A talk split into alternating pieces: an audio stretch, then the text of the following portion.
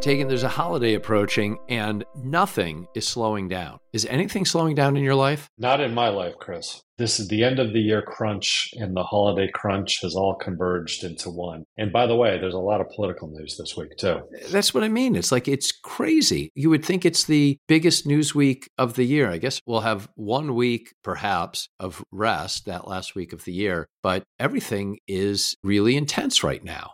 What do you say we get into it? Let's get into it, Chris. So, Hunter Biden went to Congress, and that's not the news that we'll end up discussing, but that's where the news begins because he showed up on Capitol Hill. He was subpoenaed closed door meeting and he said, No, no, no, I want to do this in public. So he didn't show up for the closed door meeting, but he held a little press conference outside in front of the Capitol, showing America that he was there. And as you wrote, one of the things that he said was, My father was not financially involved in my business, not as a practicing lawyer, not as a board member of Burisma, not my partnership with a Chinese private businessman, not my investments at home nor abroad, and certainly not as an artist. And while he was saying that, and as there has been, as far as I'm aware, no evidence that has linked Joe Biden to anything that Hunter Biden did financially, at the same time, Republicans went forward with the impeachment inquiry and they are using anything. And as you wrote, we should expect to hear more about this in the coming weeks. Republicans are intent on holding an impeachment vote in the early stages of the presidential campaign. They want the split screen of Joe Biden facing a Senate trial as Donald Trump is facing a criminal trial. So there's a lot there the idea that Biden would actually go to an impeachment trial so that the House would go from an impeachment inquiry into actually impeaching Biden. So we can talk about that. There's the idea that Trump's criminal trial actually will be going forward in a timely fashion. Doesn't seem like that necessarily is going to happen. And of course, all of this is occurring while Iowa and the Iowa caucuses are only about 30 days away. And by most polls, Trump is up by something like 50 points. So, how does all that come together in your mind? Let's start with the presidential campaign. So, if Donald Trump is up, according to the Des Moines Register poll that came out this week, by 50 points in Iowa, he's now announced that he's going to blitz Iowa and have a series of campaign stops. If he wins the Iowa caucuses by 40 or 50 or maybe 60 points, this presidential race on the Republican side is over. Donald Trump is the nominee. I mean, I think Donald Trump is the nominee anyway, but it will be very hard if you're Nikki Haley or if you're Ron DeSantis or Vivek Ramaswamy to stay in this race. I mean, maybe you might go to New Hampshire. You know, maybe you might say New Hampshire is a different state than Iowa. But then if you get blown out there by 40 percentage points, this race is completely over. Why is that important? It's important because the House of Representatives has pretty much taken its cues from Donald Trump. Although when Kevin McCarthy was Speaker, you know, Kevin McCarthy didn't endorse Trump for president. He didn't want to be seen as doing Trump's bidding. If Trump is the nominee of the Republican Party, the House of Representatives will be only doing Trump's bidding. They will all endorse Donald Trump within a very short period of time. And everything that happens in the House you'll have to view it through the prism of this campaign. And so, what are House Republicans trying to do? In my view, the reason that you start an impeachment inquiry into President Biden, even though by many Republicans' own admission, there's no evidence of any wrongdoing, is they are intent, and Donald Trump is intent on getting Biden impeached, in forcing the Senate to have a trial. That's what I think is happening right now. Will it happen? That's a different question, Chris. So we're in the inquiry stage right now. And the Republican members who voted, let's say the ones who are close to, or according to them, close to considering not voting, people like Ken Buck, they acknowledge there's no evidence. And what they say is, yeah, but Biden really put us in a box because we're asking Biden for XYZ. And he's saying, well, hey, I, I, can't give it to you because there's not an inquiry. You know, you're just asking for stuff. There's not an actual inquiry. So their argument is, well, that's why we have to do an inquiry. We know what's really going on. What's really going on is Mike Johnson is trying to ski down a monster slalom slope and the gates are really, really close together. And he's going at full speed and he's got to somehow get between those flags. And on one side, the flag is the Freedom Caucus and the part of the party that is just Biden impeachment or die. On the other flag, let's call them the Biden District 18. I think that's the number of Republican representatives who are in Biden districts. And some number of them, I would think, are going to be like, well, I want to go along with the party to a certain extent because I don't want to get primaried, but whoa, whoa, whoa, I can't vote for an actual trial because that's not going to go over my district. By the way, even as I'm saying that, Taegan, I can also subsequently hear them say, well, I'm going to vote for the trial, but that doesn't mean I have to vote to actually impeach. Like they will keep kicking that can down the road. Let's just say that that's the slope that Johnson is skiing down. Is that navigable? To use your skiing analogy, you know, Johnson could easily clip one of these flags and tumble all the way down the hill. And when you look at the way that Republicans have managed the House since taking a majority after the uh, 2022 election, they haven't proven themselves very adept at governing in the House. And so, you know, I think the likelihood of Johnson clipping one of those flags and tumbling down to the bottom of the hill and potentially getting injured is probably quite high. But uh, it doesn't mean they won't try.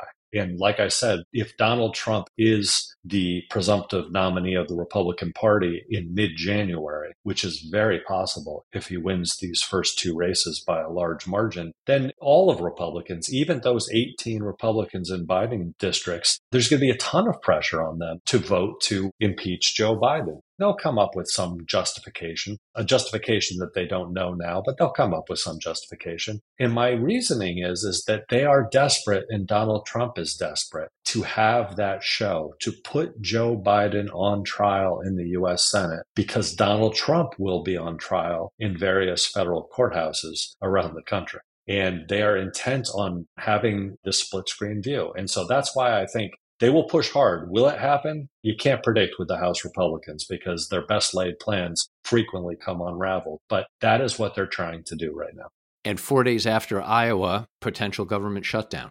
That's right, January 19th. So you have a situation where if Trump wins the Iowa caucuses on the 15th, and a few days later you have this looming government shutdown, you can bet Donald Trump will call for a government shutdown as quickly as possible. And with Republicans now increasingly scared of Donald Trump because he will be the nominee and the leader of their party, I don't think they're going to buck him on it. So it's a mess. This presidential race will get started earlier than any other presidential race in modern history. This general election, I mean. And as well, in early 2024, probably we're hearing end of January, maybe beginning of February, the Supreme Court is going to rule on Trump's immunity claims. There's a bunch of analysis and it goes in a variety of directions. But I've got to say, I'm seeing a lot of analysis that is speculating that it's very possible that two of the four counts get dropped. And so if you have a January where Trump, who's up by 50, by the way, not only is he up by 50 in that Des Moines Register poll, but I'm reading other reporting that shows that he's actually picking up support as he's going along. Trump gave a speech in Iowa. And apparently, the last couple of speeches he's giving, he's asking people raise your hand if you are planning to caucus, and this will be your first time ever caucusing.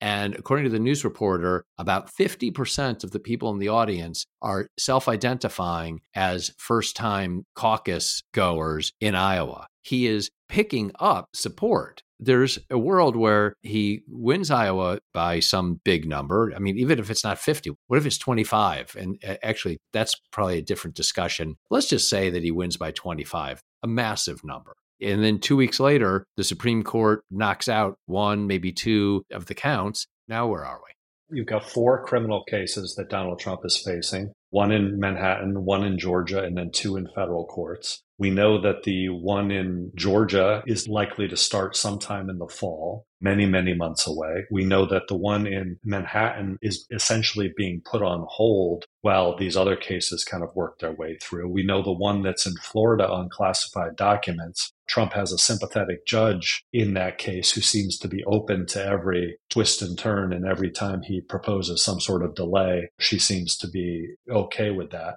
And so the one that we're talking about, and the one that I think special counsel Jack Smith is most concerned about, is the one in Washington, D.C., the election interference case, which was scheduled to start on March 5th. And now, as you say, might be delayed because of this immunity appeal, which the Supreme Court has been asked to weigh in on. And they've indicated that they would like to hear the arguments from the Trump campaign since the special counsel has already put his arguments into the court. We know that Trump is running a campaign to delay every one of these cases as far as he can so that somehow he can push them off until after the election and he can declare himself innocent and dismiss Jack Smith and dismiss these cases, at least the federal cases. So that is what his gambit is right now. And that is what he's trying to do. So it'll be fascinating to see how the Supreme Court rules. One would think the Supreme Court would rule that Trump is not immune. He doesn't have lifetime immunity for these charges charges and that he can be held accountable for crimes that he committed while president. But you never know. If for some reason the Supreme Court were to rule in favor of Trump, well, we've just entered a whole new world of presidential power, one that I don't think any of the previous presidents ever would have expected.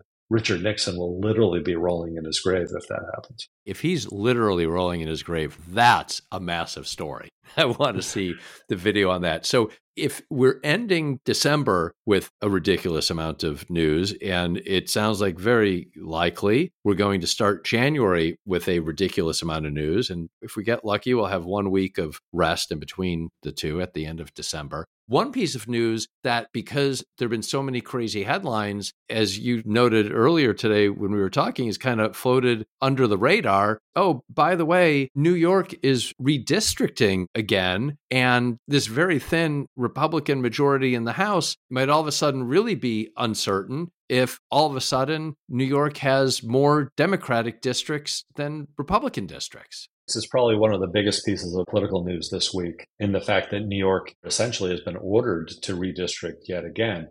Practically, what it does is another state was also ordered to redistrict in North Carolina. They did. They created more seats that are going to lean Republican through gerrymandering. It's expected that Democrats in New York will try to do that as well. And so that should equalize the number of seats that Republicans think that they're going to gain in North Carolina. Those should be balanced out by seats that Democrats would gain in New York if all things go well. But it's pretty big news when you've got a House of Representatives that, as we're recording, Republicans can only afford to lose three votes right now. Kevin McCarthy's leaving at the end of this month it'll be down to two votes with the vacancies that we currently have. And all of this is important when you look towards a possible impeachment vote. As you were saying, it's going to be hard enough to swing some of those Republican votes, particularly in those Biden won districts. It's going to be harder if the Republican majority just keeps shrinking like this. So it's a big deal, this case. It's a big deal for Democrats because it makes their opportunity for retaking control of the House that much stronger.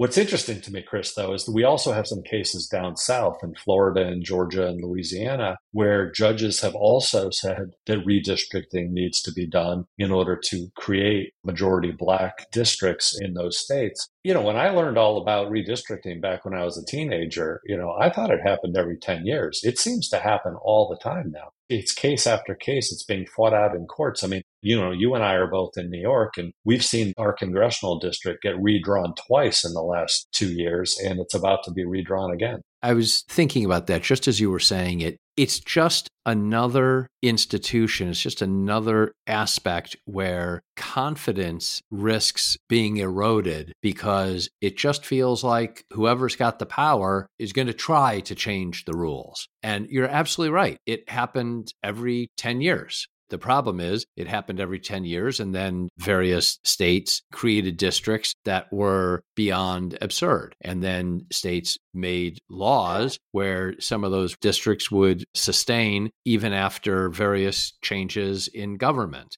funny business occurred. And so now things had to go to court because you need some adjudication on things that aren't being handled appropriately in the legislative branch or perhaps through executive action. But as we're talking about the Supreme Court earlier in this conversation, an area where, to put it mildly, public confidence is very low, now they will have a ruling on a former president. So getting involved in that aspect, which, depending on what happens, public confidence can really take a bit of a hit. And the redistricting, the continual back and forth, just kind of adds to it. And I know that redistricting is an area that our listeners have given us a lot of feedback on. And it's something that I think a lot of our listeners think about quite a bit. And I guess the punchline is there's going to be a lot more to think about. It's not going away. No, it's not. In fact, the uh, control of the House of Representatives could easily be decided by some of this map changing that's happening here in 2023 in a time when it wasn't supposed to happen. But these things are fought out in the courts now. And so how that changes voter perceptions of the fairness of this, we will see. But like I said earlier, you and I both live in a district that's been changed multiple times. It's about to be changed again, even though there's been a primary challenge introduced in that district. The candidates are already kind of announced, but they're not really sure where they're running yet it's going to be kind of a mess and it's going to be interesting to see how this plays out. But when you've got control of the House of Representatives on the line, you can bet that there's going to be an awful lot of money spent on this. That is a sure bet. There will be a lot of money spent on holiday gifts, and there will be a lot of money spent on redistricting fights that are certain to come over the next year. The other thing that a lot of money is going to be spent on, already has been and will continue to be, is polling. And there are a number of polls out. We talked about the Des Moines Register poll. There's a Pew Research has a new poll out on Biden approval ratings. We're going to be getting into a great deal of that next week, per your suggestion, which I think was a great one. Let's do a bit of a deep dive on polls next week. What should we be looking for? What are they saying right now? How should we be interpreting what they say? Why does 50% in a Des Moines Register poll, why is that a number that is more believable or less believable than polling that might come out from other places? Why don't we take our last pre mailbag episode of the year and do a bit of a deep dive on polling. Won't be the only thing that we cover, but why don't we do a little bit of thinking on that? That sound good to you? Yeah, well, if you talk about lack of trust in our political system, I think there is a massive lack of trust in these polls and what they're saying. And so the question is, do we believe them or not? And you know what? As you say that, that makes me think as well about the last couple of election cycles where you remember that red wave that was coming. All the polls said it was coming. In 2022, there was going to be one. Previous times, there was going to be one. The actual votes have been showing that the polls don't always tell the story that actually occurs. Not always, Chris, but sometimes they do. That's why it's hard. Talk to you next week, Taegan. Talk to you, Chris. Bye.